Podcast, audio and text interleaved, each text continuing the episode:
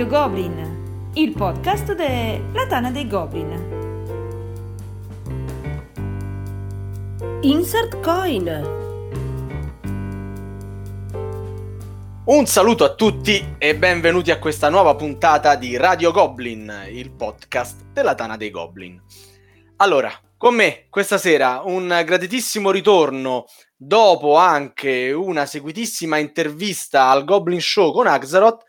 Abbiamo il piacere di riospitare on air a Radio Goblin Sinclair all'anno Riccardo Masini. Ciao a tutti, ciao. Ciao Riccardo. Grazie per la tua solita grande disponibilità. Grazie a voi, è sempre un piacere. È inutile parlarvi di Riccardo, lo conoscete tutti e soprattutto ha un curriculum troppo. più lungo della nostra scaletta di questa sera, quindi possiamo passare tranquillamente al secondo esperto, di cosa però poi ve lo dice Axaroth, eh, di questa sera. Ormai sta sempre qua, gli abbiamo fatto la richiesta per il domicilio. Il cavaliere nero, ma no di Gotham, ma dei castelli, il grande Sbam. Buonasera a tutti, tranne che a Buchanan. Ecco, Eccolo, per... cominciamo. Eh. Axaroth, uh, qui con noi, ci spiega di cosa si parla questa sera. Allora, abbiamo deciso di fare una puntata di approfondimento sui giochi coin, ovvero Counter Insurgency, che quindi i nostri due ospiti ci spiegheranno in tutte le loro edizioni e varianti diciamo che millantano di essere gli espertoni dei coin. Qualcuno l'ho giocato anch'io, non tanti quanto loro, proviamo, però... dai. Più che altro voi ci avete creduto, è quello il bello. Eh, infatti questa è la cosa eh. bella. Benissimo, quindi banda alle ciance, Sinclair, Riccardo, ci racconta un po' che cosa sono i coin, questa categoria di giochi eh, molto molto particolari. Ok, allora per parlare dei coin dobbiamo parlare de- del simpatico personaggio che li ha inventati, che è Folco Runke, nome già un po' particolare, eh? lui americano, ovviamente si sente di origine tedesca e ha una professione ancora più particolare perché adesso è in pensione, diciamo, è in retirement, ma è un ex analista della CIA Central Intelligence Agency, ok, immaginatevi una specie di Jack Ryan però un po' meno movimentato. Allora, nel suo lavoro per la CIA lui analizzava modelli, quindi faceva studi strategici. A un certo punto, ispirandosi anche all'opera di un altro analista che si chiama David Klopper, ha una bella idea, ma io sono un po' un appassionato di wargame, di gioco di simulazione, anche gioco di ruolo, di storia. Ma se io provo a inserire i giochi nell'ambito del processo formativo degli agenti, degli analisti, degli operativi nostri di questa benedetta agenzia, magari ottengo dei bei risultati. E allora lui, assieme a Klopper, diventa uno dei protagonisti di quello che è un processo molto particolare che si chiama gamification, che negli Stati Uniti è molto avanti, ovviamente anche più avanti rispetto a quello che è da noi adesso. E quindi lui comincia a creare dei sistemi di gioco partendo da dei modelli di analisi.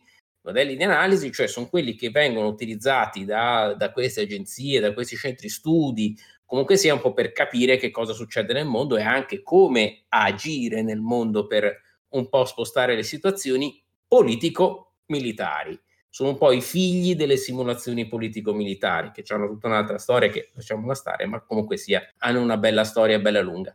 Allora lui in questo processo di gamification, quindi della formazione degli operativi CIA, inserisce appunto questi che sono dei veri e propri giochi, cioè non una lezione frontale, fissa, noiosa, ma creiamo della roba interattiva questi modelli di analisi appunto vengono gamificati. Il suo primo, la sua prime opere si chiama Kingpin ed è praticamente un modulo per una caccia all'uomo che viene utilizzata poi per la cattura di El Chapo, quindi dei narcotrafficanti. Tra l'altro ora è stato cancellato ma ci sta rilavorando, da questo Kingpin eh, verrà fuori il gioco Hunt for Blackbird, cioè la caccia barba nera che era in P500 per la GMT. Quindi ovviamente lui è molto bravo a unire quello che è la sua professione, quella che è la, lo studio dell'evoluzione della situazione reale con il gioco. Lui è anche l'autore per GMT di un gioco molto particolare che è Wilderness War. Uh, Wilderness War sulla guerra franco-indiana, quindi 1700, quella dell'ultimo dei Moicani per intenderci. e con Wilderness War lui prende il genere dei card driven, dei card driven games e gli mette qualcosa di strano, cioè una situazione molto più asimmetrica del solito, una fazione, quella francese, che deve eh, andare a eh, sponsorizzare insurrezione nelle colonie inglesi con delle unità che non vengono rilevate quando passano la frontiera, passano da una parte all'altra delle linee, cominciamo già a capire qualcosa con le carte che inseriscono degli eventi politici e che vanno a modificare una situazione militare di presenza sul territorio. Se questo vi suona familiare è perché sono i primi passi di quello che poi diventerà il sistema dei coin. Il primo ad accorgersene è Mark Herman che Cartriven li ha inventati e dice ma sto ragazzo mi pare un po' promettente, ha delle idee un po' particolari e quindi sponsorizza molto questo suo ingresso nelle GMT. Poi Mark Herman lo ritroveremo più in là nella puntata perché, Vabbè, eh, perché subito che ti vuoi giocare il climax, no? Subito vuoi arrivare eh, a un anticipo, un anticipo di una piccola cosa che verrà dopo. E da lì Folco comincia veramente a lavorare tanto su questa sua idea di simulazione politico-militare, quindi che unisce sia aspetti politici che aspetti militari operativi e cominciano a girargli in testa certe idee di guerra asimmetrica e che poi diventerà guerra controinsurrezionale. Eccoci, questo diciamo un po' diciamo Da- da l'inizio, dove nasce poi da tutto. qui verrà fuori qualcos'altro che, eh, che tutti conosciamo e che si chiama Labyrinth. Perfetto, e di Labyrinth, se non sbaglio, ci parla Sbam, perché non è esattamente un, un coin, ma è da dove si è partiti. È il papà, diciamo, è reputato dai più il, il papà dei coin. Il buon Volco comincia un po' da bravo analista a studiare la situazione post 11 settembre, quindi con eh, la caccia al, al cattivo per antonomasia che era Osama Bin Laden, e crea questo gioco concentrandosi di più sulla simmetria delle due fazioni in gioco, visto che a livello meccanico c'è una bella idea. Usiamo un sistema già abbastanza collaudato, che è il, il motore di Twilight Struggle, che tanto funziona bene, perché cambiarlo? Quindi le classiche carte a doppio uso o per puntiazione o per l'evento, ma si concentra sul rendere ed enfatizzare il diverso approccio delle due forze in gioco. Quindi è un gioco da 1-2, visto che c'è anche un sistema per gestire il bot, ma le due fazioni sono la coalizione, diciamo, capitanata dagli americani, quindi delle truppe regolari, contro il Al-Qaeda barra i jihadisti di turno, che quindi sono degli, delle truppe irregolari. E qui c'è la genialata che troveremo in tutti i coin, sostanzialmente come rindicare una, una truppa che si nasconde, che agisce nell'ombra, principalmente con dei cilindretti che vengono messi in, in verticale e solo su di un lato c'è un, eh, diciamo un segnalino, un, un'immagine per indicare se la truppa eh, è stata scoperta o lavora nell'underground. Ed è qui che appunto molte delle azioni che il jihadista fa è quando la sua pedina è girata dal lato dell'underground, del nascosto. Quindi per fare degli attentati dovrà svelare insomma la sua posizione ed è solamente in quel momento che le truppe regolari possono efficacemente agire contro di essi. E più il labyrinth, vabbè, mette a parte una simmetria nelle condizioni di vittoria. Eh, il jihadista praticamente riesce a vincere se instaura o uno Stato islamico oppure se riesce a piazzare una bella arma di distruzione di massa nel cuore degli Stati Uniti e via. Invece gli American dovranno semplicemente far pulizia dei cattivi di turno. Ma ecco, proprio qui si trovano diciamo delle idee di base che troveremo poi nel, nel sistema coin. Quindi tutto parte da qui, però poi eh, il primo titolo che eh, diciamo Nasce, sì. è Andian Abyss nel 2012, giusto? Sì, sì, assolutamente. Su diciamo l'ultimo decennio dai 90 ai 2000-2010 degli anni del, dell'allegro l'allegro clima che si respirava in Colombia sotto i cartelli della droga o gli scontri delle FARC. Questo è veramente il primo titolo del, del sistema coin. Eh, ambientato appunto in Colombia, sono, troveremo le classiche quattro fazioni, il governo, diciamo, eletto democraticamente in Colombia, che deve cercare di avere dalla sua più supporto possibili dalla, dalla popolazione, le FARC, che sono un gruppo armato di eh, stampo filonazi- eh, filomarxista, sì, filonazista, ciao. Eh sì, sì, diciamo proprio tutt'altra sponda, che usa mezzi un po' particolari, ad esempio come i capimenti, e cerca di vincere, eh, ad esempio, instaurando delle basi vere e proprie e anzi portando il, la popolazione ad opporsi al, al governo in essere poi c'è stata vabbè, l'AUC, che è il, un gruppo paramil- paramilitare di filo destra, destrorso, e si oppone naturalmente alle FARC e anche lui cerca di avere più basi delle, delle FARC. E, e per ultimo abbiamo il buon e caro cartello della droga che deve fare quello che riesce meglio, insomma, fare, fare soldi e instaurare delle, delle postazioni dove poter produrre e fare i suoi porci comodi.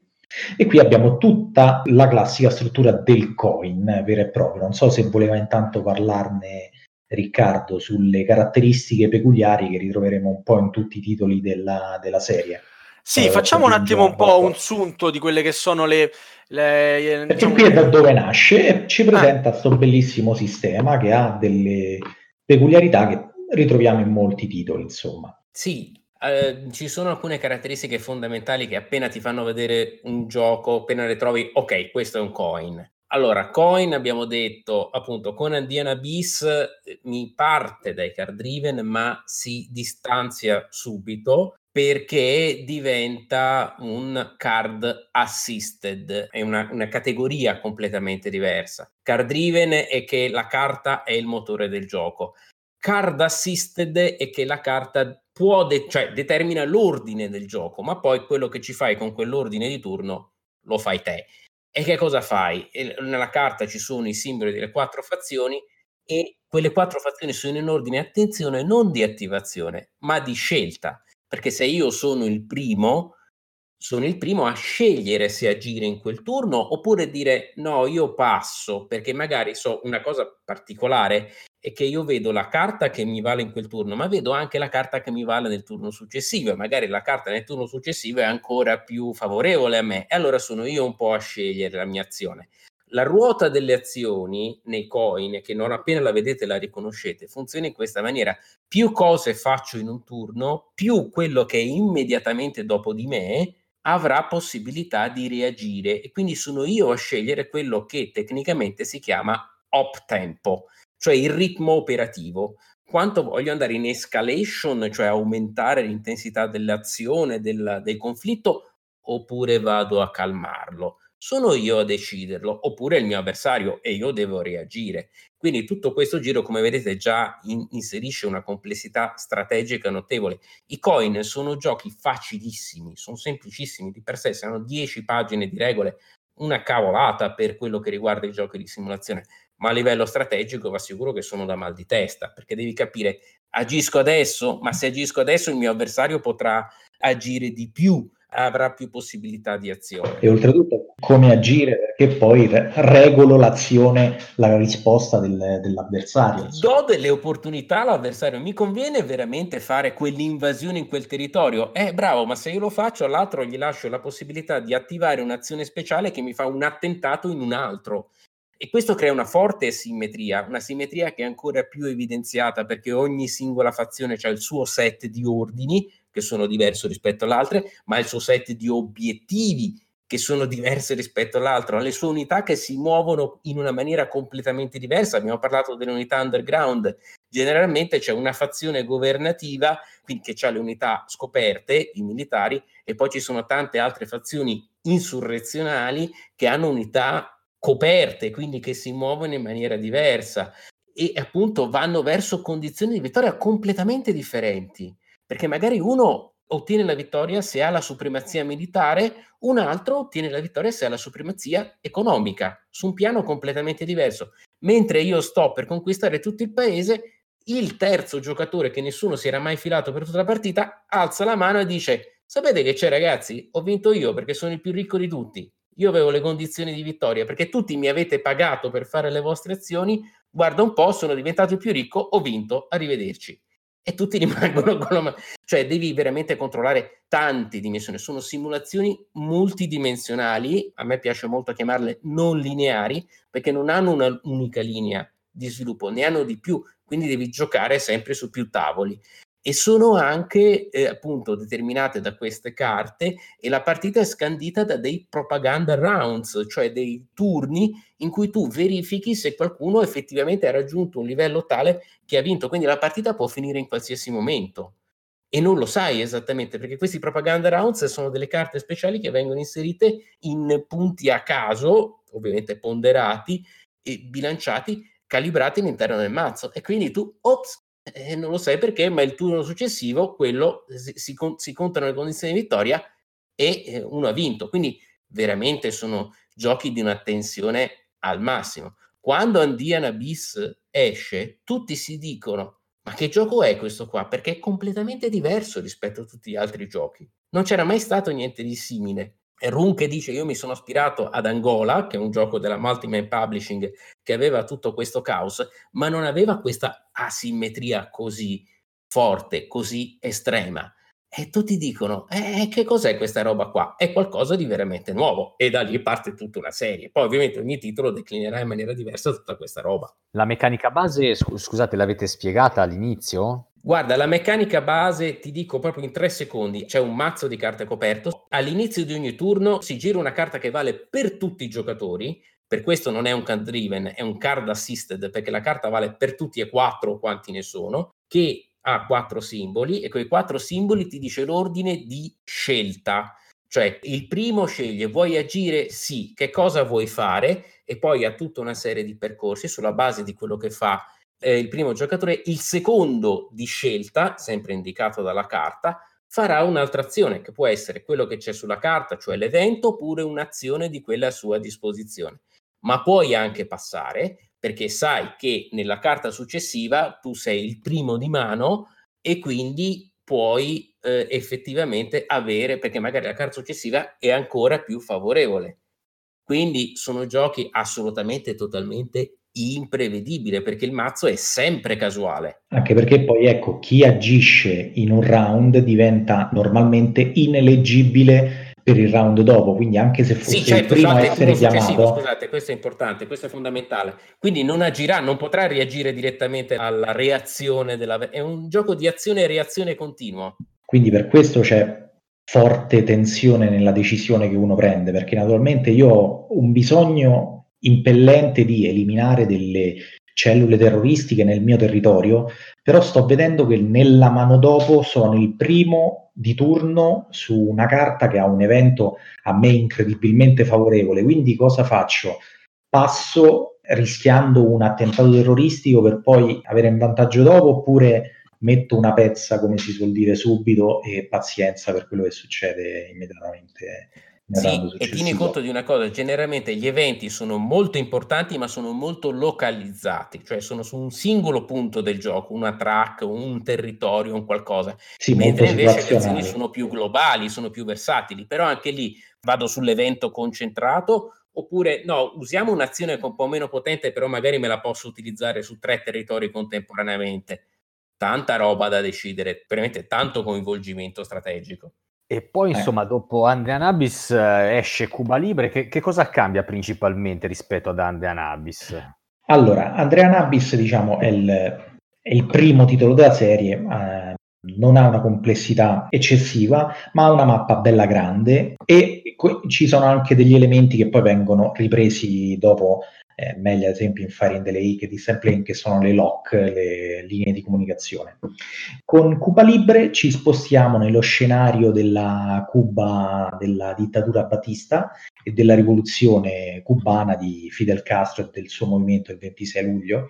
Eh, qui ci troviamo di fronte diciamo, a quello che viene definito come l'introduttivo al sistema coin, perché Cuba Libre rispetto a, agli altri ha una mappa molto più concentrata, un tempo di gioco molto più eh, approcciabile, visto che normalmente i coin negli scenari lunghi possono arrivare anche a 5-6 ore.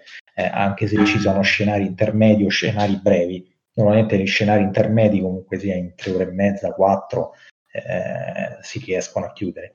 Eh, Cuba Libre invece appunto è quello con la mappa molto più piccola e quindi molto più gestibile, si vede immediatamente, hai subito sott'occhio eh, le forze in campo come sono, eh, sono sistemate, cosa si sta facendo. E il tempo di gioco è, è molto più limitato, ma il resto, il cuore del sistema rimane quello, abbiamo sempre le due carte quella di turno e quella del turno successivo visibili, eh, il sistema di chiamata è lo stesso, il sistema di selezionazione è lo stesso. Anche le fazioni sono, diciamo, le fazioni sono assolutamente, c'è il governo di, di, Batista che naturalmente deve cercare di mantenere il controllo delle città e fare un po' da polizia tra tutte le fazioni, il movimento del 26 luglio, quello di eh, Fidel Castro, cercare di far insorgere eh, la popolazione contro il regime Batista eh, il direttorio, che era un movimento diciamo studentesco, ribelle studentesco, che deve cercare di instaurare delle proprie basi e creare una situazione di neutralità, e in più c'è il buon sindacato, che è il sindacato della, della mafia, che deve invece cercare di aumentare i propri profitti aprendo più casino possibili. E quindi abbiamo sì le classiche, tutti, tutte le caratteristiche del, della serie con fazioni regolari contro fazioni però ecco eh, diciamo un po' più semplice un po' più snello da, da giocare al tavolo. Ma più che altro è più, è, è più, gestibile la mappa perché non è così semplice perché una delle caratteristiche poi dei, dei coin è che sono sistemi a punteggio definito nel senso i punti sono sulla mappa e sono quelli, non è che vengono generati con dei motori produttivi o chissà che, cioè le città, i punti di controllo o le risorse in gioco molte volte sono quelle dall'inizio del gioco e poi si spostano tra una fazione all'altra. Se io tolgo, conquisto una città a te, naturalmente i tre punti che avevi tu, adesso me li prendo io. Oppure, eh, ad esempio, in Cuba Libre, il, il, sindacato del crimine, la mafia che crea eh, dei profitti con i casinò, molte volte può cederli ad altre fazioni, quindi i soldi e le risorse che perde lei li cede a un'altra fazione perché in quel momento la vorrebbe avvantaggiare per contrastare una seconda fazione eh, in ballo, proprio perché lei ha delle azioni, diciamo, militari eh, molto limitate, fa diciamo degli attentati puntuali, quindi sfrutta la forza militare di altri per liberarsi di un eventuale eh, concorrente. Ed è quella la bellezza, che è proprio la coperta corta. Dove rubo io, perdi tu, e così via. È tutto un tirare, eh, spostare questi punteggi e queste risorse verso naturalmente il proprio mulino. Ok. Ma questo non crea, diciamo, il contrario di una sinergia sostanzialmente fra le persone al tavolo? Stavo pensando, è un gioco comunque, eh, voi l'avete presentato come introduttivo ai coin, no? Poi tra l'altro è anche il secondo di una serie, quindi ci sta che dopo vengano aggiunte altre regole, situazioni e dinamiche per cui eh, si complica un po' la faccenda, però questo qui è sempre messo nell'elenco degli introduttivi. Ma una delle difficoltà, e questa è una cosa personale, nel senso che la difficoltà che ho notato io quando mi sono approcciato con i coin, di, questi, di questo tipo di giochi, non è il fatto che un giocatore che gioca male un po' come a Puerto Rico, ma moltiplicato per 4 rovina la partita a tutti quanti gli altri. Cioè, in Cuba Libre, ad eh. esempio, tu devi guardarti bene da uno, ma poi se sbagli stai avvantaggiando un altro. Quindi sostanzialmente mh, tutte le informazioni, la ricchezza di informazioni al tavolino per un introduttivo, cioè, cavolo, è un gioco comunque molto tosto. Stiamo parlando di introduttivo relativo, sostanzialmente. Sì, sì, introduttivo ecco. al genere. Naturalmente i coin sono per giocatori di buona volontà, diciamo. Cioè, di buona eh, volontà. sì, eh, sì ma, ma è un po' il problema di tutti i veri asimmetrici. Cioè, diciamo molto la... dedicati, eh, ecco, molto, sì, molto limiti, sì, assolutamente. Posso Beh, dirti pro... una cosa?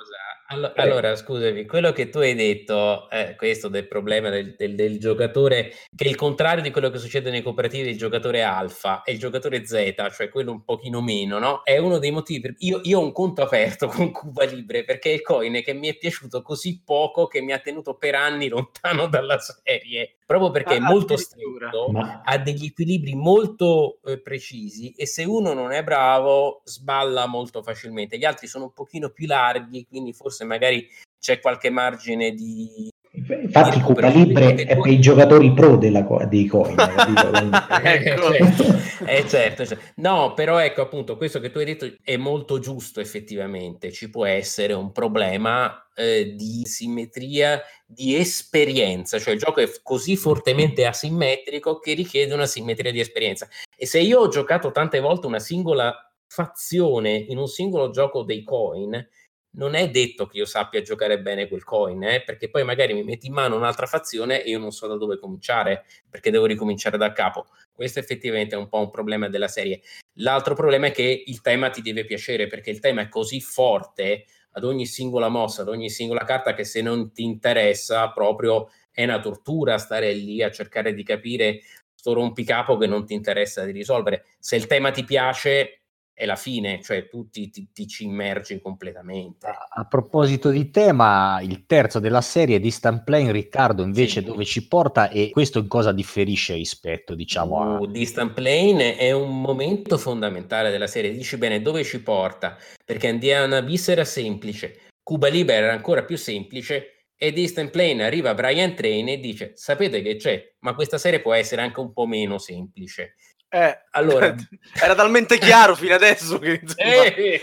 Uh, mettiamo un po' di complessità in più. Allora, Brian Train, analista, pure lui esperto, un po' una specie di folkurunque al quadrato, dice: Sai che c'è? Ripartiamo da Labyrinth, guerra al terrorismo. Dov'è che noi americani, eh, Brian Train mi pare che sia canadese, comunque dov'è che gli occidentali stanno sì, combattendo di più l'Afghanistan? Facciamo un bel coin sull'Afghanistan delirio, perché è una tematica terribile per gli Stati Uniti, soprattutto quando lui l'ha fatta qualche anno fa, quando ancora erano belli impegnati. Quindi cosa dice? E aumenta la complessità perché crea uno scenario che è veramente folle come quello dell'Afghanistan. Tu hai quattro fazioni e fin qua ci siamo. C'è il governo afghano che vuole riprendere il controllo del territorio, però mantenendo il suo bel livello di corruzione nel quale sguazzano allegramente e utilizza quei poveri fessi della coalizione guidata dagli Stati Uniti per eh, appunto come braccio armato. La coalizione a sua volta si appoggia per le sue operazioni sull'economia del governo afghano, però la deve sostenere perché questa economia praticamente non esiste. I, i veterani dell'Afghanistan che hanno giocato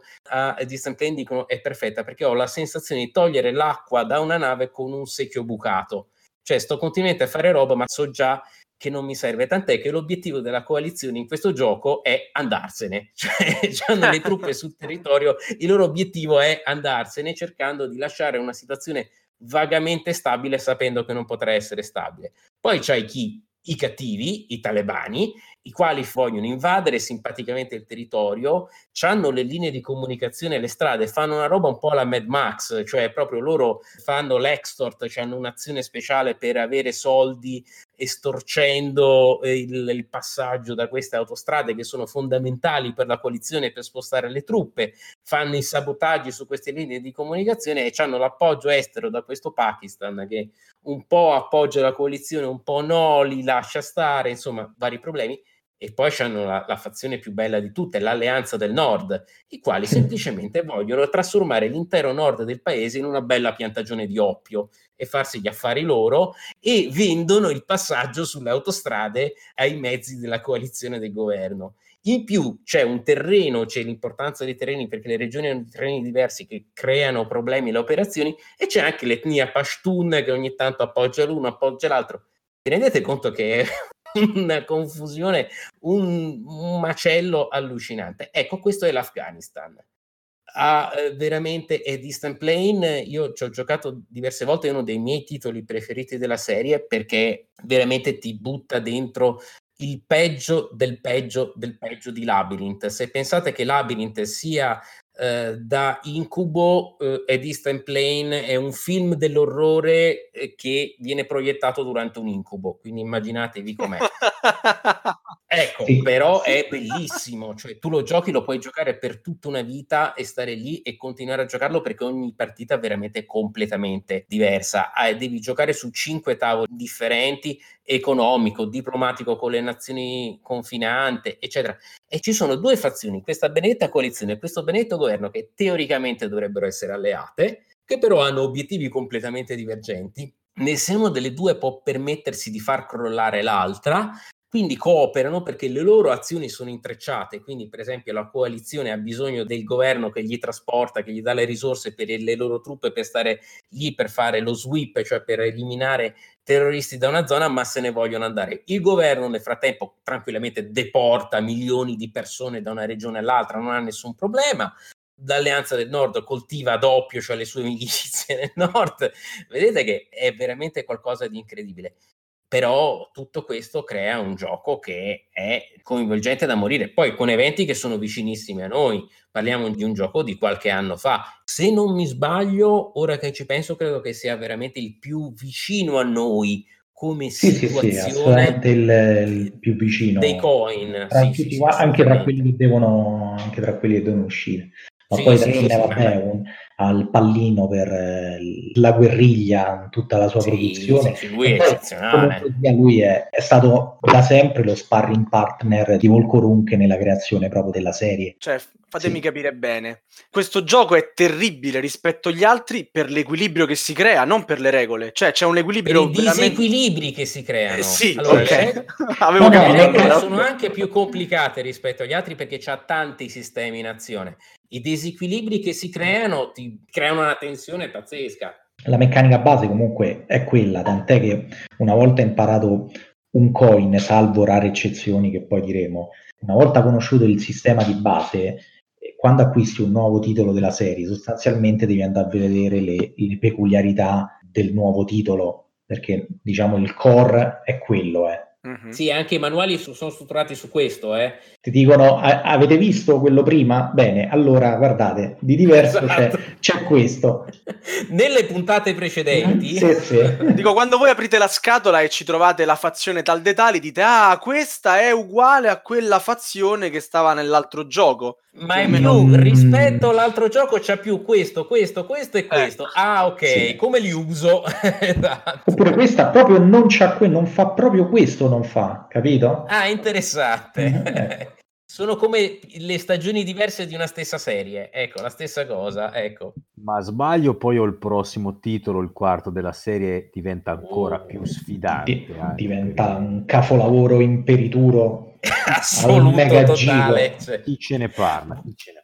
E spiegateci allora, più, più altro al di là delle, delle piccole cose, perché è considerato, forse a tutt'oggi, penso dalla maggior parte delle persone, il coin uh, più bello, insomma, quello più apprezzato in generale. Senti, ti ricordi il nome che avevo fatto prima, Mark Herman? Ok, eh. chiunque sia nel mondo del wargame, gioco di simulazione, eccetera, lo sa. Mark Herman, che è un gran furbone, è uno che sta in questo mondo da quando aveva 20 anni, eh, e quindi ormai da 40 anni, non so più, eccetera, aveva capito che questo ragazzino che si chiamava Folkurun che insomma era promettente. Allora l'ha appoggiato e a un certo punto ha detto sai che c'è?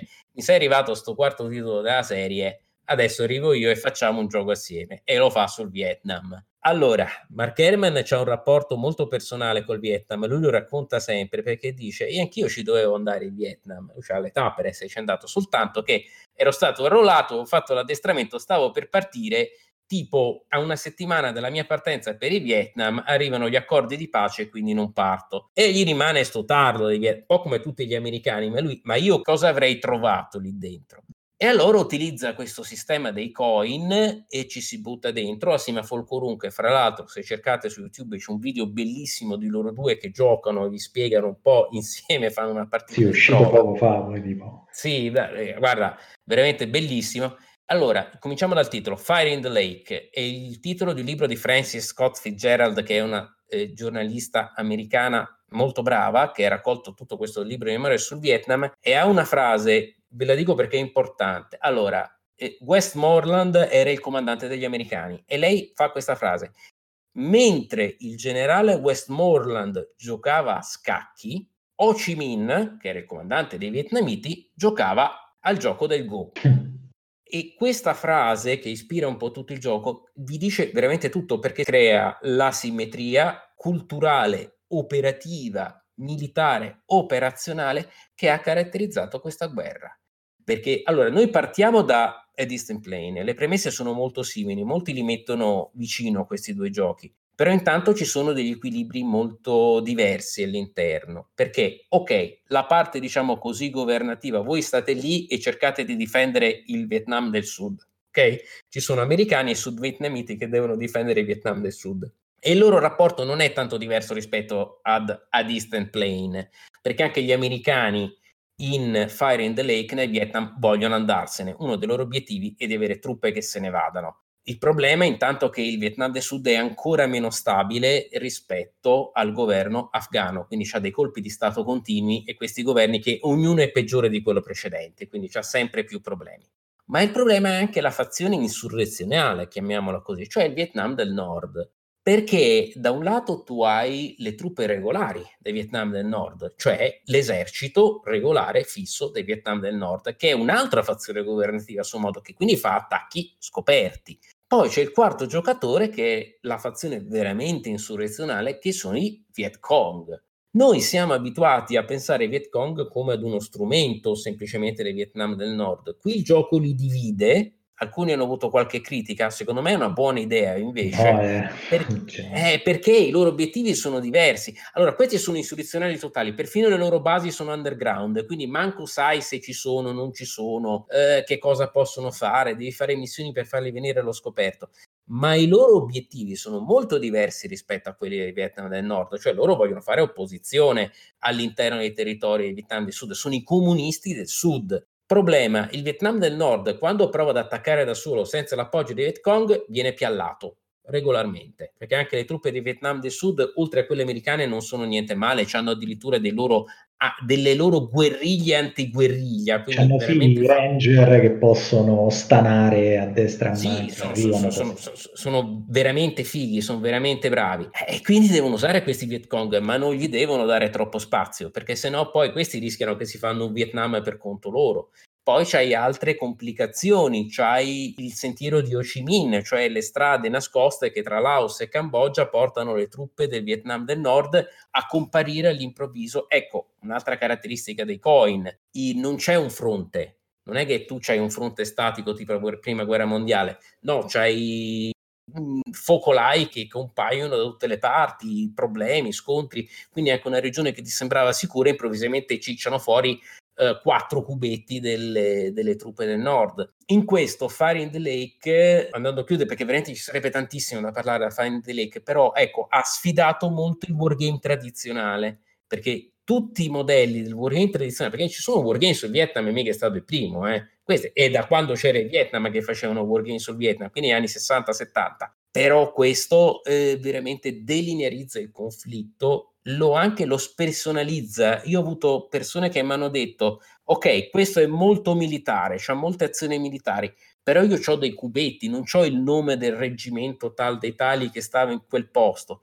Eh, ok, ma se io sono il presidente degli Stati Uniti, io manco lo so come si chiama quella singola unità che sta nella provincia eh, d- d- d- Quantong, come cavolo si chiama, insomma, non, di Danang, non, non lo so, non mi interessa. E quindi questo ti mette veramente, ti crea questo distacco. È probabilmente il titolo che rende meglio il rapporto tra gestione politica di un conflitto e gestione militare e dei problemi che ne conseguono, perché gli americani continuano a vincere sul terreno, continuano a vincere azioni militari, ma più vincono le azioni militari e peggio è dal punto di vista politico e più perdono da, sul, sul, livello politico. Sì, ma poi Quindi c'è anche qui... la sinergia tra il, il governo del sud fantoccio che eh, gli americani che usano le, le, risorse non proprie, cioè gli americani non hanno risorse proprie, ma usano le risorse del Vietnam del Sud. Qui le LOC, che diciamo erano le grosse autostrade di comunicazione, hanno un ruolo fondamentale per i Viet Cong, le devono sabotare per ottenere risorse, come se chiedessero un po' il pizzo dalle comunicazioni, dalle varie autostrade di comunicazione. Cioè qui la simmetria è stata portata proprio a dei livelli totali veramente all'apice. Fra l'altro, tutti dicono che è il gioco più complicato, ma perché se voi andate a vedere le pagine di regole del gioco normale, al di là dei bot, oggi mi sono rivisto il manuale, sono 12 pagine, ci sono tanti coin anche successivi che hanno molte più pagine di regole.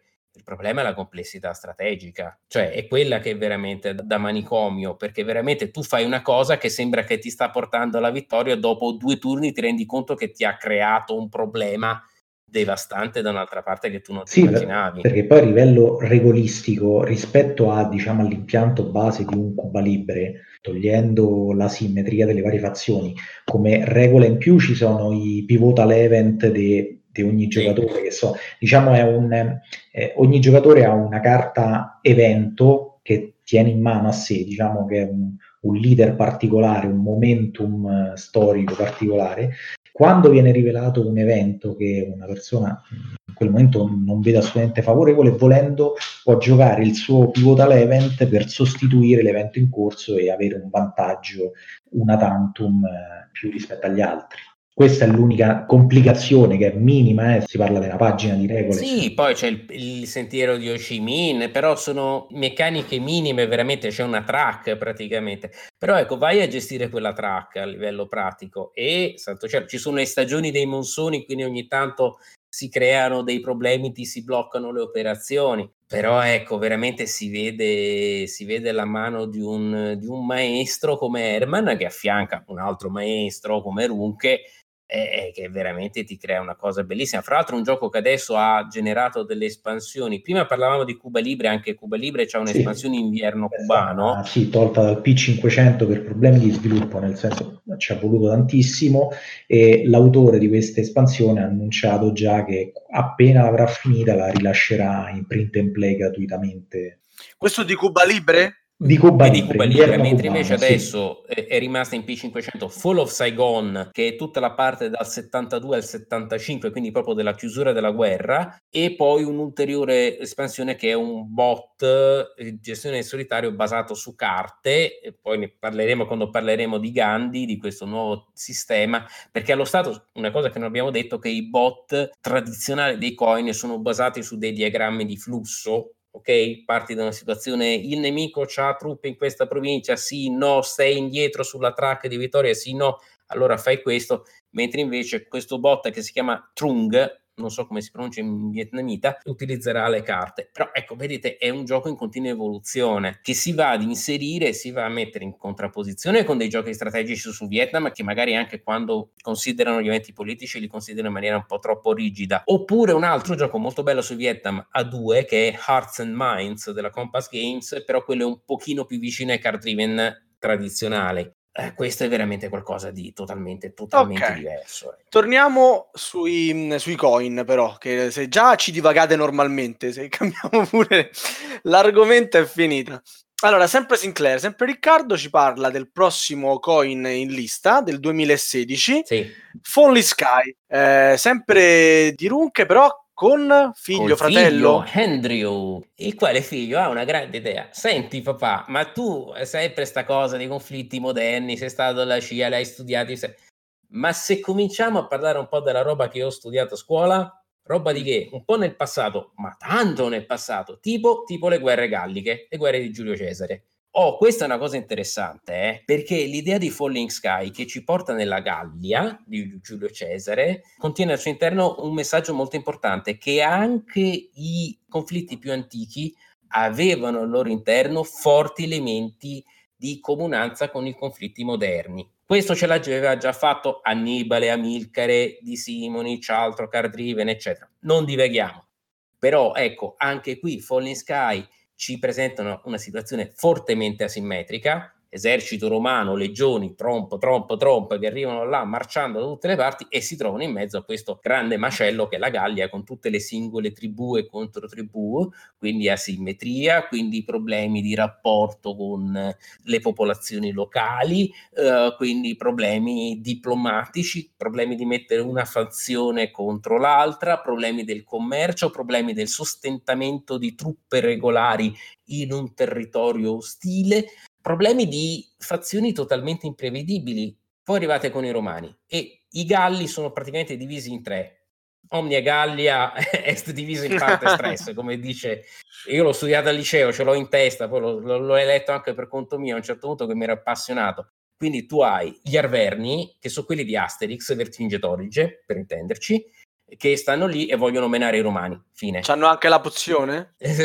Quasi, probabilmente c'è, qualcuno l'ha fatta la carta. Poi c'hai i belgi che vogliono menare tutti, sia romani che altri galli, non gli importa niente, loro vogliono espandersi e rivederci. gli Edui che sono molto più subdoli e quindi sono poi commercianti, quindi si vendono ora l'uno, ora l'altro, loro vogliono fare soldi, controllano i grandi fiumi che all'epoca sono le grandi autostrade, quindi c'è un grande commercio di metalli, di oro e di quant'altro.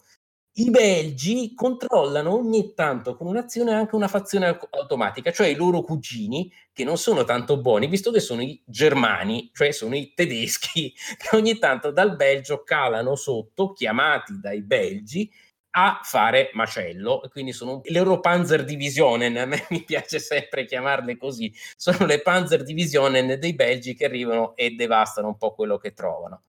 Allora avrete capito che Falling Sky, che fra l'altro è il cielo che cade, sì, esattamente come dice in Asterix, i galli hanno paura di una sola cosa, che il cielo gli caschi sulla testa, ecco, è il più wargame di tutta la serie, ok? Cioè quello più a conflitto più diretto, più immediato, e quindi ognuno tende a picchiare gli altri. Eh, ha un modello storico interessante perché appunto utilizza, abbiamo parlato di linee di rifornimento, questi romani che dipendono dalla provincia che oggi noi chiamiamo Provenza, ma loro all'epoca la chiamavano provincia perché era l'unica provincia che avevano in Gallia e appunto con le linee di rifornimento e tutto, ma abbiamo elementi molto moderni, appoggio delle popolazioni, deportazioni di popolazioni da una parte all'altra, l'importanza della ricognizione e quindi dell'appoggio delle guide locali. E in più c'è questo appoggio del Senato, alcuni hanno discusso perché il problema di Cesare è che deve mantenere un buon rapporto col Senato, se le cose vanno male il Senato gli toglie l'appoggio, in realtà era il contrario, se una cosa andava male in una regione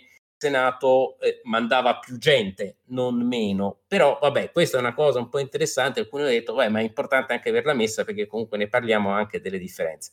Però, ecco, veramente un bel gioco. Oh, fra l'altro, io vi segnalo che è l'unico coin che sarà presto localizzato dalla Ergoludo, quelli di Time of Crisis, che ce l'hanno sì. in linea di produzione come prossima localizzazione e inseriranno anche qui nella localizzazione l'espansione di Falling Sky, che Falling Sky ha avuto Ariovistus, che è un po' il prequel, dove invece di controllare gli arverni controllate i germani. E sarà tutto in italiano, quindi in un unico pacchetto, sia gioco base che espansione. Veramente un bel gioco, soprattutto per un wargamer che, tradizionale che si voglia avvicinare ai coin, secondo me questo è, è veramente il, il portale d'accesso.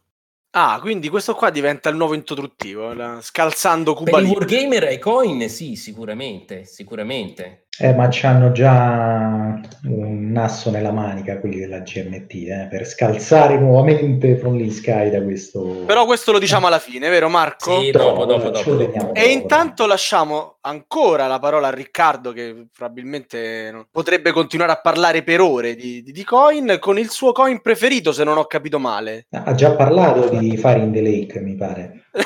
no, di quell'altro. Eh. Vabbè, allora, non è proprio il tuo preferito, ma è un po' il tuo pupillo.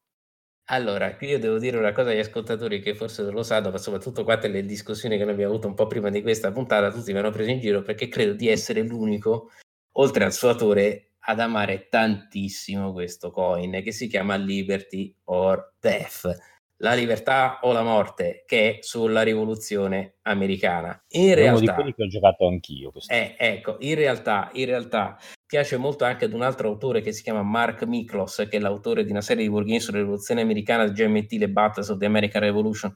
Insomma, è veramente per impallinati del periodo, ok? Veramente per appassionati e tutto. Eh, è sulla rivoluzione americana, però eh, partiamo dal titolo. Non la chiama The American Revolution, ma la chiama The American Insurrection perché a me piace così tanto Liberty Ordetta, anche se ammetto che ha veramente alcuni difetti, alcuni pro- alcune criticità.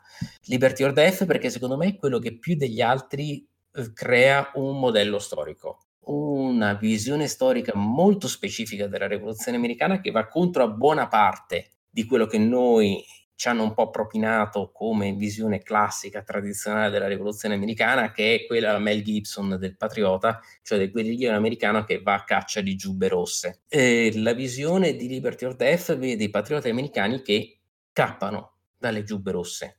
Washington era chiamato il maestro delle ritirate non a caso, perché quando arrivavano troppi inglesi prendeva e se ne andava. Lo scopo degli americani non è combattere gli inglesi, è combattere gli indiani che sono una fazione che per la prima volta entra in maniera di prepotenza nella narrazione della rivoluzione americana, Non so se voi un po' avete letto un romanzo che a me molto, piace molto di Wu Ming che è Manituana. Ecco, il, il clima è quello. Avete questa fazione degli indiani che deve combattere contro i coloni americani che vogliono espandersi verso i loro territori e appunto gli indiani tendono ad appoggiare gli inglesi. Chi è che appoggia gli americani? Ok, i francesi, la quarta fazione. I francesi che però hanno obiettivi tutti loro che sono in parte coincidenti con gli americani, ma in parte completamente per cavoli loro, quindi decidono loro intanto quando entriamo, quando non entriamo. Sì, all'inizio ok, gli diamo una mano economicamente a questi americani, magari mandiamo anche qualche nave a bloccare i porti inglesi, ma più di tanto prima di mandare la gente sul terreno, il nostro esercito, aspettiamo un po', vediamo un po' come va. E quindi intanto c'è questa cosa di questa quarta fazione che non entra subito direttamente, ma sceglie lei quando entrare. E appunto non sono i francesi di Lafayette che sono carini, che appoggiano gli americani perché sono innamorati degli americani. No, il loro obiettivo è semplicemente ammazzare gli inglesi, cioè sostituirsi agli inglesi nel Nord America vendicarsi di quello che era successo durante le guerre indiane di qualche decennio prima. Quindi le, le condizioni di vittoria sono molto intrecciate. Voi avete due squadre, però queste due squadre hanno obiettivi molto diversi. Dove arrivano i problemi? Secondo alcuni che anche un po' secondo me la fazione indiana è bella svantaggiata, cioè devi essere bravo. C'è gente che ci ha vinto eh, con la fazione indiana, anche nei campionati e tutto, però... Sì, però sembra proprio altre. più una fazione di supporto rispetto sì, a... Sì, sì, sì, sì, perché praticamente deve un po' solo, sta lì solo a dare una mano agli inglesi e nel frattempo fa i suoi bei villaggetti e cerca di vincere con i villaggi. Poi, sistema di combattimento, sì, è farraginoso, è complicato, troppo complicato. In realtà allora, lui chiama skirmish, cioè azioni di scaramuccia, quelle che secondo me sono battaglie, chiama azioni battle, quelle che secondo me sono intere campagne. E poi c'è una serie di tiri di dado che sono un po' complicati. Gli equilibri sono più delicati rispetto agli altri, richiede più di altri veramente di essere appassionati del periodo, perché c'ha anche alcuni accenni un po' oscuri che però andate a capire se siete già conoscitori del periodo, eh, ha alcune caratteristiche particolari che sono i personaggi,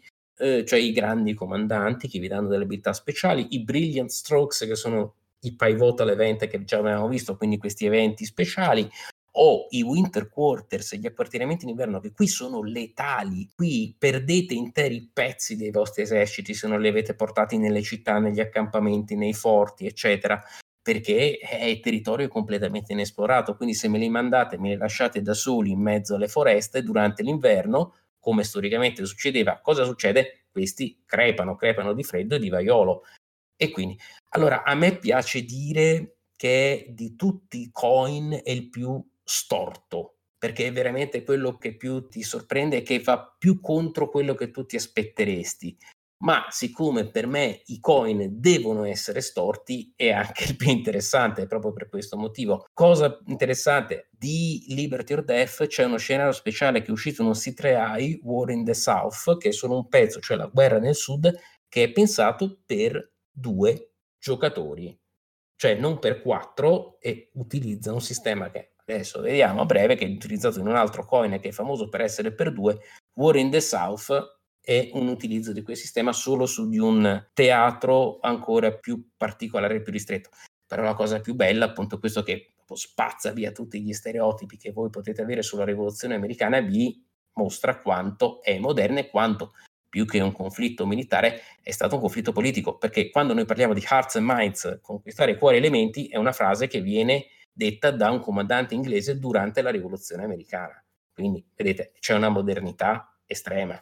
Sì, una piccola cosa, l'altra particolarità poi di Liberty or Death, come poi anche in Falling Sky, l'introduzione dei leader, eh sì. figure di spicco come era eh, Cesare in Falling Sky, qui ci sono i vari personaggi del settore che naturalmente danno sia dei bonus in attacco oppure alcune operazioni speciali sono legate proprio alla presenza di, di questi leader, proprio ecco, a livello meccanico questa è la complicazione ulteriore del sistema ma si parlava del coin da due perché il buon Brian Train, che tanto è bravo e tanto è forte, eh, esce fuori con eh, questa chicca, il settimo figlio della famiglia, The Seven Son, con eh, Colonial Twilight. Su scontri che in Algeria ci furono tra il 54 e il 62 tra il, il Front de Libération Nationale, che erano praticamente gli algerini che volevano ottenere l'indipendenza appunto come Stato, e il governo filo francese che invece doveva, voleva mantenere lo status quo. La particolarità è che è il primo coin da, da due secco. Train è stato bravissimo a ricreare il sistema, la tabella diciamo di selezionazioni e di chiamata per riadattarla a uno scenario da due. Qui non abbiamo l'eleggibilità segnata sulle carte, quindi l'ordine di chiamata, ma semplicemente le fazioni saranno sempre eleggibili e si contenderanno diciamo, l'iniziativa in base alle azioni che scelgono.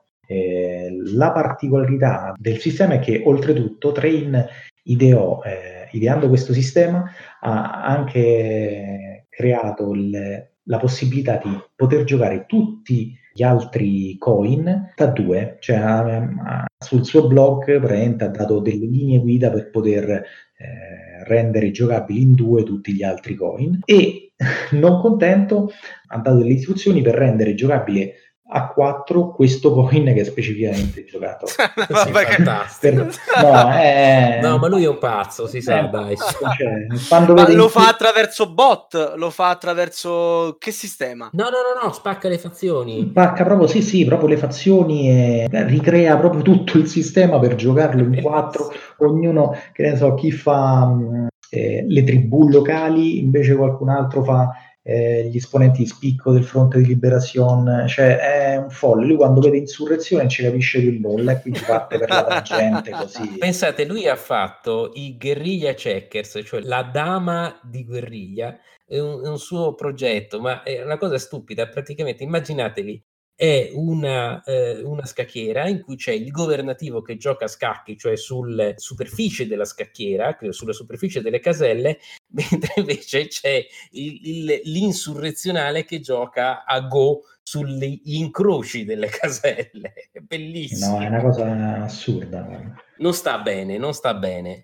Cioè, però, però sì, cioè, scusate, il governativo gioca a dama e sì, scusate, il governativo gioca a dama e l'insurrezionale gioca a go. È bellissimo. Cioè... Bene, bene. Okay.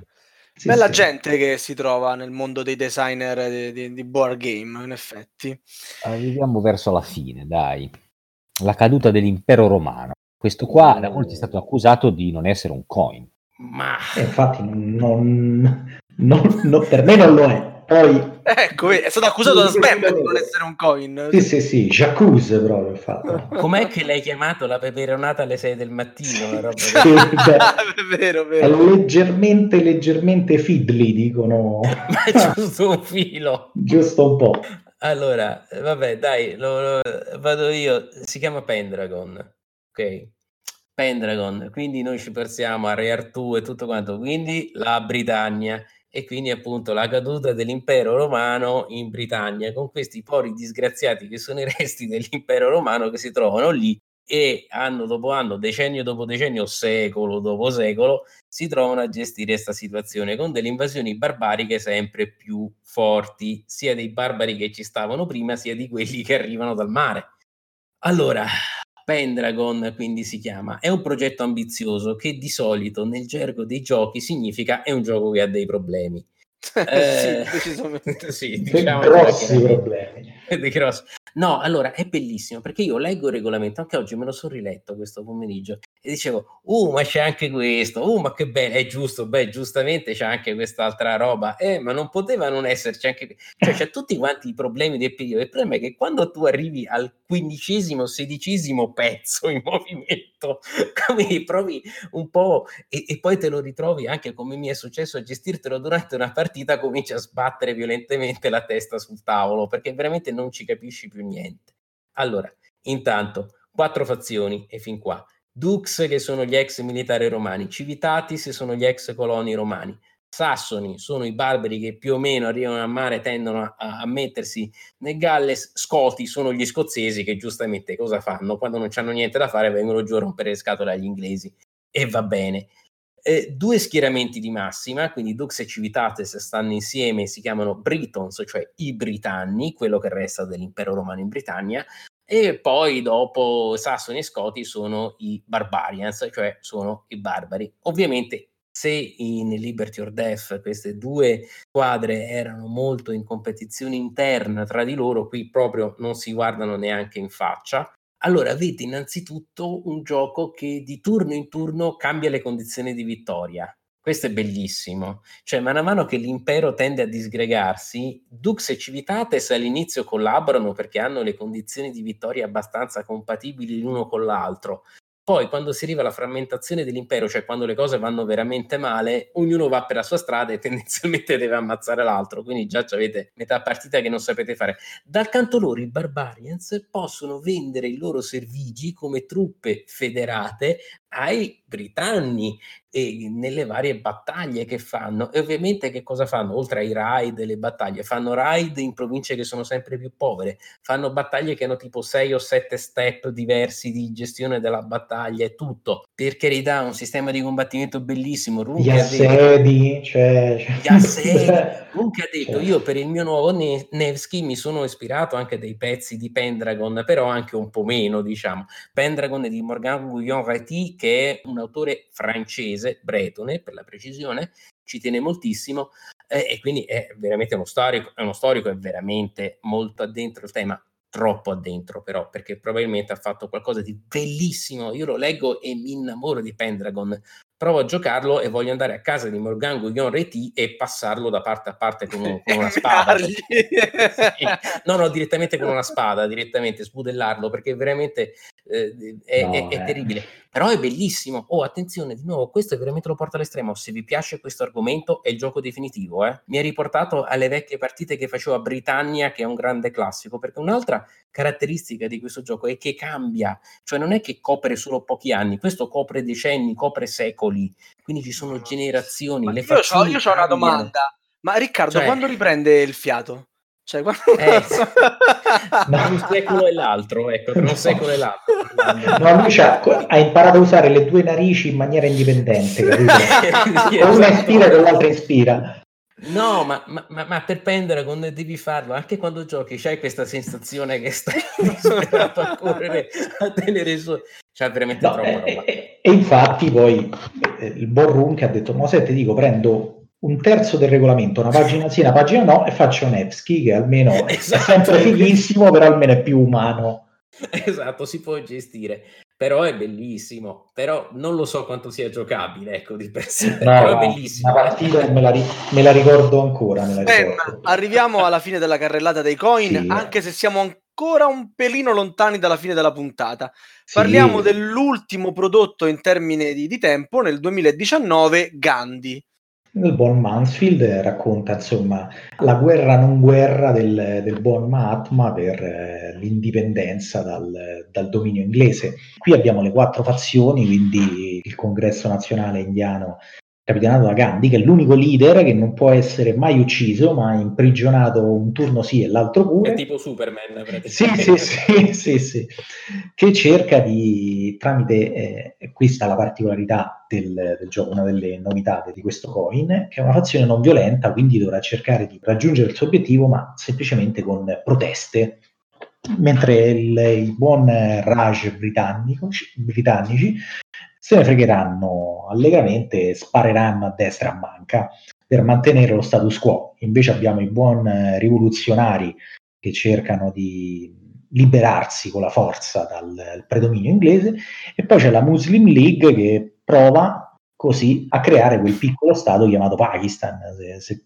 se ci dovesse riuscire così nel tempo libero, anche loro semplicemente con degli scioperi. E poi tendenzialmente qualche decennio dopo rischiare una guerra nucleare con l'India. Ma, ma sì, vabbè, ma, que- ma, quella lì ha detto, ma do- dopo che sono stato così buono, visto che non è che ha funzionato, andiamo di, di mano forte. Allora, la particolarità di questo coin appunto è l'introduzione di forse ecco, un po' troppe, due fazioni non violente mm. che sì, a me sinceramente hanno smosciato un po' il, il gameplay, cioè finché fosse stata una sola avrei anche capito, però era inevitabile, insomma, visto il periodo storico. L'altra grande novità che introduce questo coin, e tanto lo ringraziamo perché a quanto pare verrà introdotto anche per tutti gli altri, tant'è che è già in P500 per eh, fare in the lake, è il nuovo sistema di bot. Allora, normalmente i coin possono essere giocati da 1 a 4 giocatori, ma le quattro fazioni sono sempre in gioco, quindi quando manca qualcuno la fazione è gestita dal bot con un algoritmo che è più facile chiedere i 600 euro all'Inps che eh, riuscire a calcolare l'output de, de, della fazione non giocante. Il buon Gandhi invece riesce nell'interno di snellire questa gestione tramite un, eh, diciamo, lo spezzettamento un, eh, dei vari flowchart e dei diagrammi di flusso delle fazioni con un sistema di carte, il sistema Ariuna, che poi in ogni, ogni coin verrà chiamato in una maniera diversa e questo rende il, eh, i giochi approcciabili anche in solitario, mentre prima veramente ci volevano giorni per finire una partita in solitaria con il sistema di bot eh, della scatola. Quindi questo è un grosso passo in avanti per l'approcciabilità della serie. Quindi insomma hanno provato a fare qualcosa di nuovo, si sono inventati queste eh, formazioni non belligeranti, però sostanzialmente il gioco un po' ne ha risentito, sostanzialmente. No, mh, mm, può, no, no, no, può piacere perché ha molti estimatori, però a me personalmente ha, diciamo, il 50% delle fazioni non violente eh, ha un equilibrio perché è come se avessero un, una sorta di, di, gioco proprio parallelo e quindi si hanno questi due blocchi che giocano in maniera così differente che a me, che poi è un po' lo stesso motivo per cui ecco anche Liberty or Death non, non mi piaceva perché vedo proprio questi due schieramenti con due eh, fazioni che facevano da supporto alle due diciamo protagoniste, quindi perdeva un po' quel, quel bel equilibrio a quattro che normalmente si vede negli altri titoli della serie, insomma. Diciamo che in Gandhi c'è molto gioco di interdizione, cioè piuttosto sì. che fare cose ti impedisco di farne. Sì, che a alcuni piace perché c'è molto, teoricamente c'è molta più strategia, però ad altri insomma sembra un po' che stai sempre a tenere bloccata la situazione aspettando che sì. si arriva poi alle condizioni di vittoria. C'è la Questo... capito, un po' ni. È un po' così, ad alcuni piace, alcuni no. Poi anche lì, se il tema interessa, è inutile, coin piacciono, cioè passi sopra qualsiasi difetto, però certo questo lo rende molto diverso rispetto agli altri e ad alcuni non è piaciuto, è normale. Invece il futuro dei coin cosa ci riserva? In P500 abbiamo dei titoli molto succosi, anzi che uno qualora eh, riuscisse ad aprire finalmente la GMT causa Covid, praticamente erano già pronti per la spedizione, insomma, eh, che è All Bridge Burning, che è il decimo titolo mm. della serie, e sul conflitto russo-finnico, molto, un conflitto molto particolare, ma che è stato veramente devastante. Cioè, sono stato anche in Finlandia da un amico e ci sono ancora delle belle postazioni, dei bei bunker che si possono vedere, visto che non se, se le sono date di santa ragione. Ed è un coin molto particolare perché ha tutta una serie di novità. Prima di tutto è il primo a tre e c'è una fazione non violenta, diciamo i socialdemocratici che devono fare una battaglia proprio principalmente politica, a differenza della fazione del governo eh, appoggiata da una fazione bot che è quella tedesca e i rossi che sono i bolscevichi che invece sono appoggiati da una fazione bot sovietica. Eh, l'altra eh, particolarità è il sistema di, di, eleggibilità e di ordine di, di, chiamata, cioè nel senso non ci sono più le classiche iconcine che indicano chi, qual è l'ordine di chiamata nel turno successivo, ma sostanzialmente quando il primo di turno sceglie un'azione, all'azione eh, l'azione scelta è, è associato anche l'ordine di turno del turno successivo, un po' come eh, nei giochi alla tedesca, no? nei, nei, German dove, che ne so, il pass ti permette di eh, essere primo giocatore o l'azione più forte ti farà essere ultimo, qui diciamo una, è una cosa possibile. E quindi anche qui eh, introduce un, ulteriore strato eh, strategico al, al gameplay, perché sì, ok, devo scegliere qualcosa per impedire di fare a qualcuno o per danneggiare un altro, però dopo come mi troverò nei suoi riguardi? Cioè, eh, agirò molto dopo di lui, quindi lui avrà tempo per, eh, per contrattaccarmi e così via. Ok. Diciamo che porta, porta molto all'estremo queste cose. Lo scenario è particolarissimo perché la guerra civile finlandese si inserisce nella rivoluzione russa, fine prima guerra mondiale, quindi un grande macello. Nella storia c'era un altro gioco molto bello che era Helsinki 1918 della sì. finlandese UP, che parlava un po' leggermente dopo, tipo pochi mesi dopo All Bridges Burning, che è più wargamistico, però posso dire che All Bridges Burning, per essere un coin sulla non violenza in cui c'è una fazione che deve andare in de-escalation, cioè disarmare le altre due, è molto wargamistico, c'hai le linee di rifornimento dei treni, sì. c'hai i cannoni, c'hai i comandanti, cioè c'è veramente tanto wargame. C'è anche un pezzettino di Churchill e Pericles, perché c'è, loro hanno messo, GMT ha messo online il regolamento, c'è addirittura un, un riquadrino che è il Parlamento finlandese sì, che le poche sì, volte sì. che riesce a riunirsi c'è delle issues, cioè delle questioni che danno dei vantaggi, dipende da chi riesce a vincerle. C'è questo pezzettino alla Churchill, un pochino che è molto carino, molto interessante. In più dovrebbe avere anche una durata abbastanza contenuta. Sì, sì, sì. No, promettono, poi bisogna vedere. 360 sì. minuti è contenuta? Va bene. No, ma quello lì, no, devi vedere gli scenari full. Eh sì, sì, sì, devi vedere gli scenari medi, diciamo. Quello è proprio sì. per appassionati che inizi veramente da quando la Finlandia e la Russia ancora non c'erano e poi arrivi fino al, al 2300. Ah, ecco. esatto. Beh, tenete conto che tutti i coin o quasi hanno o, no, o, lo scenario lungo, che è quello appunto da 6 ore, però hanno anche degli scenari più brevi all'interno, che stanno sulle 2-3 ore lunghe. Diciamo. Ok. E People Power, giusto Sbam? Sì, People Power che è stato creato per essere il futuro introduttivo al sistema. Eccolo! Sì, sì. Eh, diciamo sugli scontri negli anni 80 eh, nelle Filippine quando ci fu l'assassinio di, eh, del leader dell'opposizione, Aquino Junior, e quindi avremo le, queste tre fazioni tra eh, la moglie... Anche qui si gioca in tre. Anche qui si gioca in tre. Beh, tre è troppo, com- quattro è troppo complicato. Non quattro è un casino. Mi ha detto Mosa e ti dico, perché hanno visto che già quello da due era, era tosto, da quattro sono tosti, ha detto aggiustiamo il tiro, famo una via di mezzo, insomma. Eh, e poi faranno il 3 e mezzo. Eh. Sì, sì, sì. Allora, ha delle semplificazioni per essere molto... Naturalmente ci sono meno carte, le fazioni saranno sempre eleggibili e inoltre la particolarità è che la mappa ha un solo tipo di terreno. Allora, non l'abbiamo detto, ma molte delle mappe dei coin hanno territori diversi, quindi chi, la foresta, le montagne e alcune azioni di alcune fazioni eh, sono o potenziate o depotenziate in base anche al tipo di terreno dove queste avvengono. Che ne so, ad esempio, un rastrellamento di un bombardamento di una fazione regolare potrebbe essere meno efficace nella foresta perché la fazione insurrezionalista riesce a nascondersi meglio. Qui invece ecco qui che hanno dec- deciso di semplificare facendo un sol- una sola tipologia di terreno e questo aiuta insomma al, al gameplay a renderlo molto più, più snello. In più ci sarà una particolarità di alcune carte che i giocatori avranno in mano per eh, poter scatenare eventi e quant'altro, insomma. Ok, quindi interessante, tenetelo d'occhio poco, sì, sì. approcciarvi a questo mm. genere di giochi. Invece, visto che avevano visto che Cuba Libre non era un granché come introduttivo, come io dico da anni, hanno fatto ah, People Power, mi sembra giusto.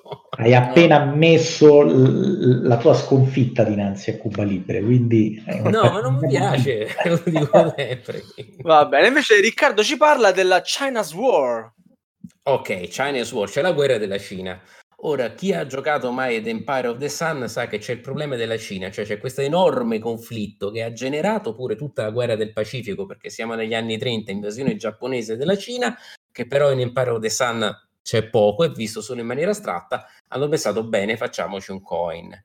La situazione è terribile. Chi ha visto quel, il film L'ultimo imperatore, eh, quello di Bertolucci, sa benissimo di che cosa stiamo parlando. Allora, abbiamo quattro fazioni Partito Nazionalista Cinese, quello di Chiang Kai-shek, che poi eh, eh, verrà sconfitto e fonderà Taiwan. Eh, Partito Comunista, quella di Mao. I signori della guerra, anche qui simpatici tizi che vanno lì, insomma, che stanno lì nei loro potentati locali, e giapponesi che semplicemente invadono. L'equilibrio è molto diverso, promette di essere molto diverso rispetto ai coin normali, perché noi avremo una fazione che invade e teoricamente tre fazioni, una più guerrigliera, una più governativa, una un po' mezzo, che teoricamente dovrebbero insieme cooperare tre contro uno, ma non lo faranno perché ovviamente ognuno avrà i suoi obiettivi e andremo appunto a trattare questo argomento che è fondamentale perché la Cina è il grande assente della seconda guerra mondiale. Nessuno ne parla, però tutto lo scenario del Pacifico nasce dall'invasione dei giapponesi contro la Cina, perché gli americani poi dopo cominceranno ad appoggiare il partito nazionalista di Chiang Kai-shek durante la guerra, ma anche prima con le Flying Tigers e va bene. Quindi avremo fazioni che qui sono veramente molto diverse tra di loro. Il giapponese, per esempio, lui importano soltanto le linee di comunicazione. Il paese rurale non gliene importa niente, a lui sono importanti le poche strade che ci sono e avrà il problema di fare azioni di pulizia nel suo territorio che è sempre più crescente, quindi dovrà fare, fare una politica di occupazione e mano a mano l'invasore tenderà a diventare il governativo, sempre più il governativo. Qui i signori della guerra sono molto diversi dall'Alleanza del Nord di, e di Eastern Plain perché non hanno come obiettivo il profitto, ma diventare governativi a loro volta e quindi a loro volta ottenere controllo del territorio. Non è un controinsurrezionale, è un controinvasione con tutti quanti qui i protagonisti, l'abbiamo già detto, che vogliono un po' cambiare pelle durante la partita e quindi partono che hanno un set di azioni che mirato verso una certa strategia, ma il loro obiettivo è mano a mano durante la partita evolvere ed avere un'altra strategia, quindi dovranno un po' reinventarsi nel corso della partita. Non si sa ancora moltissimo di questo, c'è solo un'intervista eh, a The Player's Aid, eh, sempre il solito Brian Train, però è veramente molto molto interessante, promette veramente. Siete, siete belli allupati, vi, vi sento molto eh, allupati. Giusto, giusto. Sì questo argomento sì, questo è veramente qualcosa, non è mai stato coperto più che altro, o, o, pochissimo, ecco, la guerra in Cina negli anni 30. Stanno in P500 da quando sono usciti, insomma. Sì, okay. quindi possiamo pensare che tra un Brevissima spiegazione, P500 è il sistema che utilizza la GMT per sì. le sue pubblicazioni, sì. Sì, li mettono diciamo. lì, aspettano che 500 persone sostanzialmente lo acquistino, no? Dico, quando uscirà io sì. lo acquisterò. E appena sì, arrivano... c'è un simpatico sistema automatico che quando mettono un P500 in automatico te lo fanno, eh, ti, boh, tu eh, ti iscrivi e in automatico lo fai prima ancora di vederlo, ovviamente io sono iscritto a quel sistema perché appena esce il P500. sì, sì, tu dovresti indicare una categoria di una famiglia di un autore, game, eh? un autore, o un autore e tu senza sapere neanche cosa faccia lui, capace pure che tira fuori la briscola chiamata e tu intanto gli dai i soldi.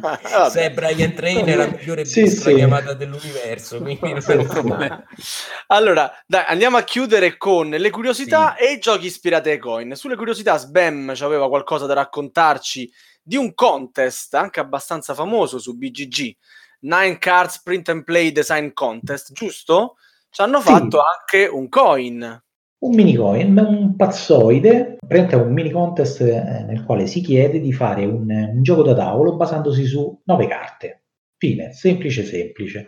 E un pazzoide, un certo Lori Phillips, ha tirato fuori questo mini coin, The Coin Tribes Revolt, eh, la ribellione di Boutique contro i romani. E è riuscito nell'arduo, nell'arduo compito di condensare le caratteristiche principali del coin in, in semplici nove carte, quindi abbiamo alcune che creano la mappa di gioco e in più c'è un, un solo evento che scatenato si gira dall'altra parte per essere un, chiamiamola operazione speciale per gli altri giocatori, e il controllo, le, la forza e le unità è dato da dei dadi, semplici dadi con colori diversi. È eh, assolutamente cioè, geniale quel è, coso. Eh. Sì, è, è, veramente, prendete un, il sistema coin, eh, lo, lo, lavate a 80 gradi in lavatrice e esce fuori questo, questo liofilizzato. Sì, naturalmente ha, ha un miriade di, di semplificazioni, però una volta che eh, approccerete poi la famiglia e, e diciamo gli zii grandi, capirete che insomma è stato veramente veramente bravo questo ragazzo. Trovate anche una, una recensione ad opera di, di Ags in Tana, insomma. E oltretutto il print and play è gratuito. No? Sì, pensate un po' a 13 giorni con Twilight Struggle, ecco, un po' sì. per darvi un'idea, però anche sì, meglio. Sì. Ah, sì. bene, ottimo, ottimo. E invece, mh, Riccardo, sulla, sui discorsi dei giochi che poi si sono ispirati ai coin, hanno preso un po' così l'eredità. Siamo in chiusura, vedo molto in sintesi per un gioco che a me piace molto perché mi piace molto la serie a cui è ispirato, che è The Expanse. È un coin fantascientifico. Allora, non è proprio un coin, però parte dai coin, chiaramente, perché la simmetria, gli ordini, tutta questa roba qua, i, gli obiettivi differenti sono evidenti, evidentissimi che sono presi dai coin, però unisce a questo un sistema di aste, quello classico, cioè, hai delle carte scoperte decidi, eh, determini l'ordine di turno in turno e poi a, a, ordine si decide quale carta, quale evento. Utilizzo, è un po' più vicino agli Eurogames perché ha dei sistemi di bilanciamento eh, maggiori, tra il primo e l'ultimo, mentre i coin tendono un po' ad essere a forbice, cioè se ti va male sì, puoi recuperare, però diventa progressivamente, diventa sempre un po' di, più difficile. The Expanse è bello perché puoi sempre ritornare su, addirittura c'ha la rosinante e n- non, non, voglio spoilerare troppo perché è difficilissimo, perché è un attimo a spoilerare, diciamo che c'è un meccanismo che prende chi è ultimo ottiene il controllo di una risorsa fondamentale che lo può aiutare a ritornare più su. Eh, eh, nella, nella, classifica, ma è perfettamente in linea con l'ambientazione. Ho detto questo nome rosinante, chi conosce la serie sa benissimo di che cosa parla e perché è un, è un meccanismo equilibratore, è molto importante. È un gioco veramente estremamente tematico, secondo me è una bellissima evoluzione del sistema coin. E poi c'è quell'altra che io mm, lascio a Sbam di parlarne perché è quella più famosa, più evidente di tutti dato che lo hai letto pure magnifico. Un gioco magnifico, eh sì. Eh, beh, parliamo di quel eh, po' di capolavoro che in quell'anno ha sbaragliato, ha preso premi a destra a manca, ha scelto dei Goblin, eh, Miss Italia, cioè li ha vinti tutti proprio. Perché non erano usciti altri giochi belli. No, dai, dai usciti giochi belli quanto lui. Su. Che è Root, da quel eh, bravissimo sì. autore che è Cole Whirl. Eh, veramente. Ma lo ricordiamo per Infamous Traffic, eh, John Company, insomma, John Company, un, un tizietto, Pax Pamir, Pax Pamir. Pax, Pax Pamir per me rimane ancora il più bello, la prima edizione è il più bel Pax. Sì, la prima edizione la preferisco. Mm-hmm. E, e, nulla, sotto questa carrozzeria di pucciosità e di belli animaletti della foresta si nasconde in realtà eh, uno scenario politico devastante, cioè abbiamo eh, una casata che domina a livello eh, economico tutto questo bel bosco è la casata della marchesa dei, dei gatti. Eh, una... I gatti dominano tutto. Sì, sì, sì.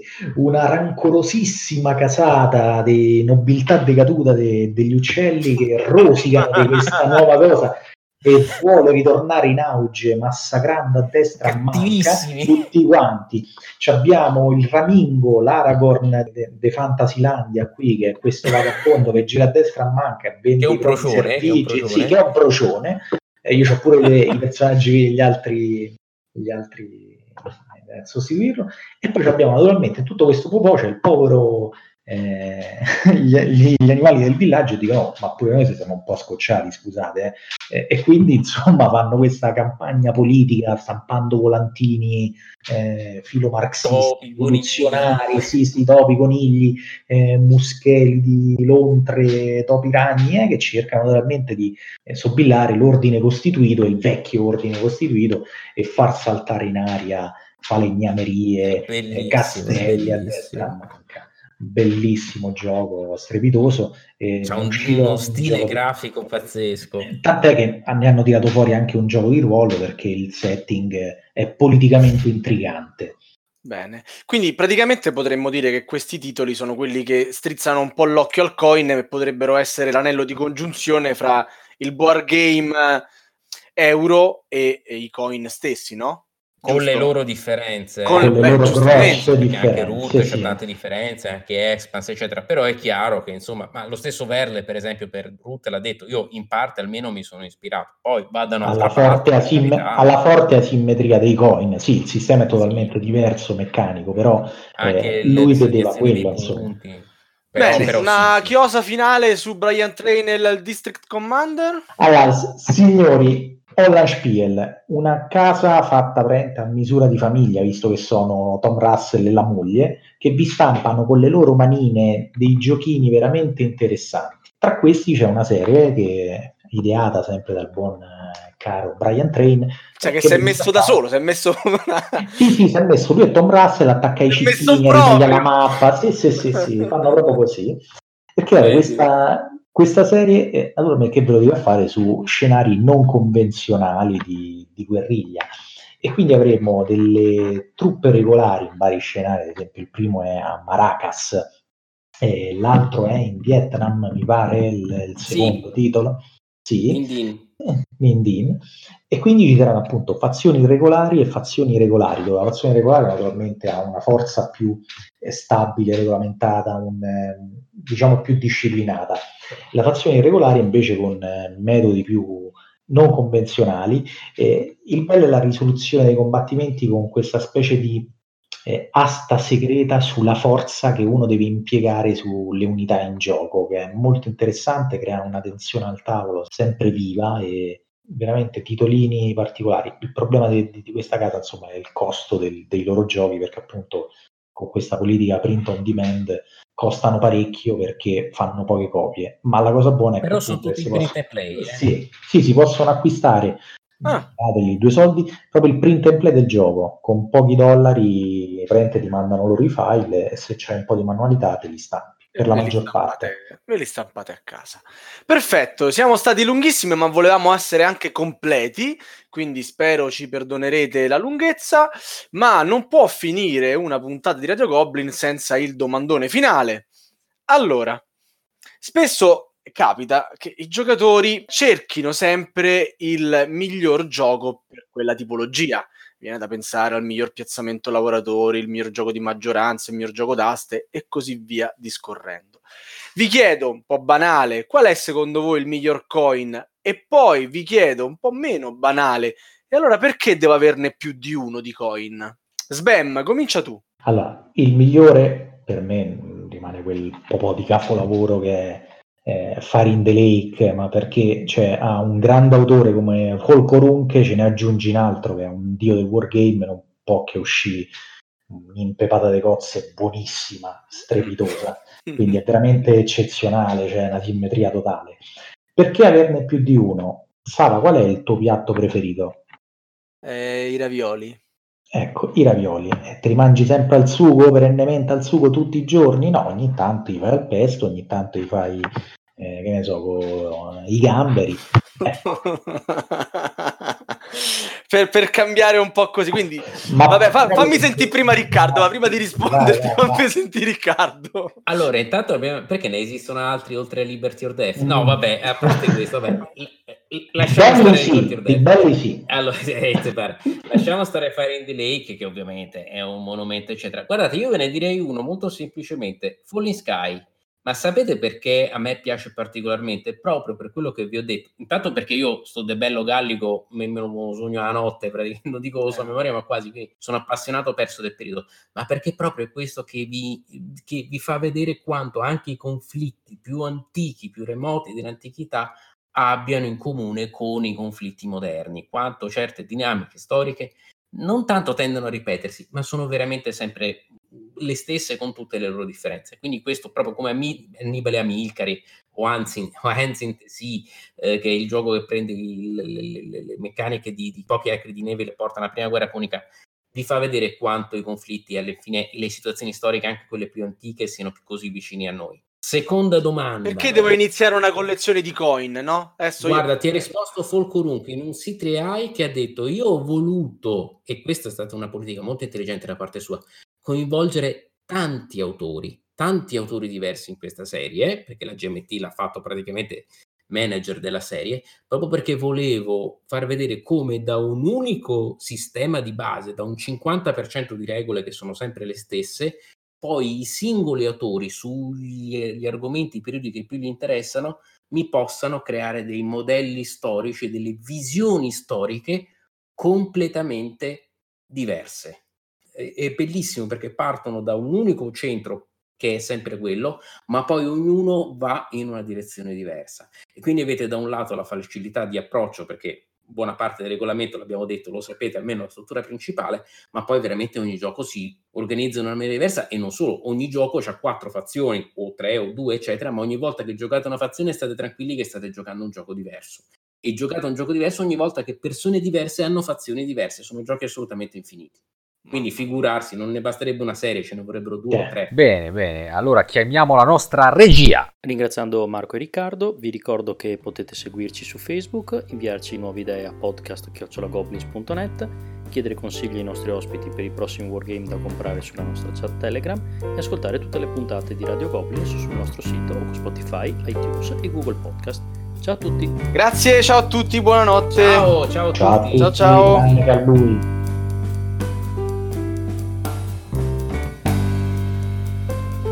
Avete ascoltato Radio Goblin, il podcast della Tana dei Goblin.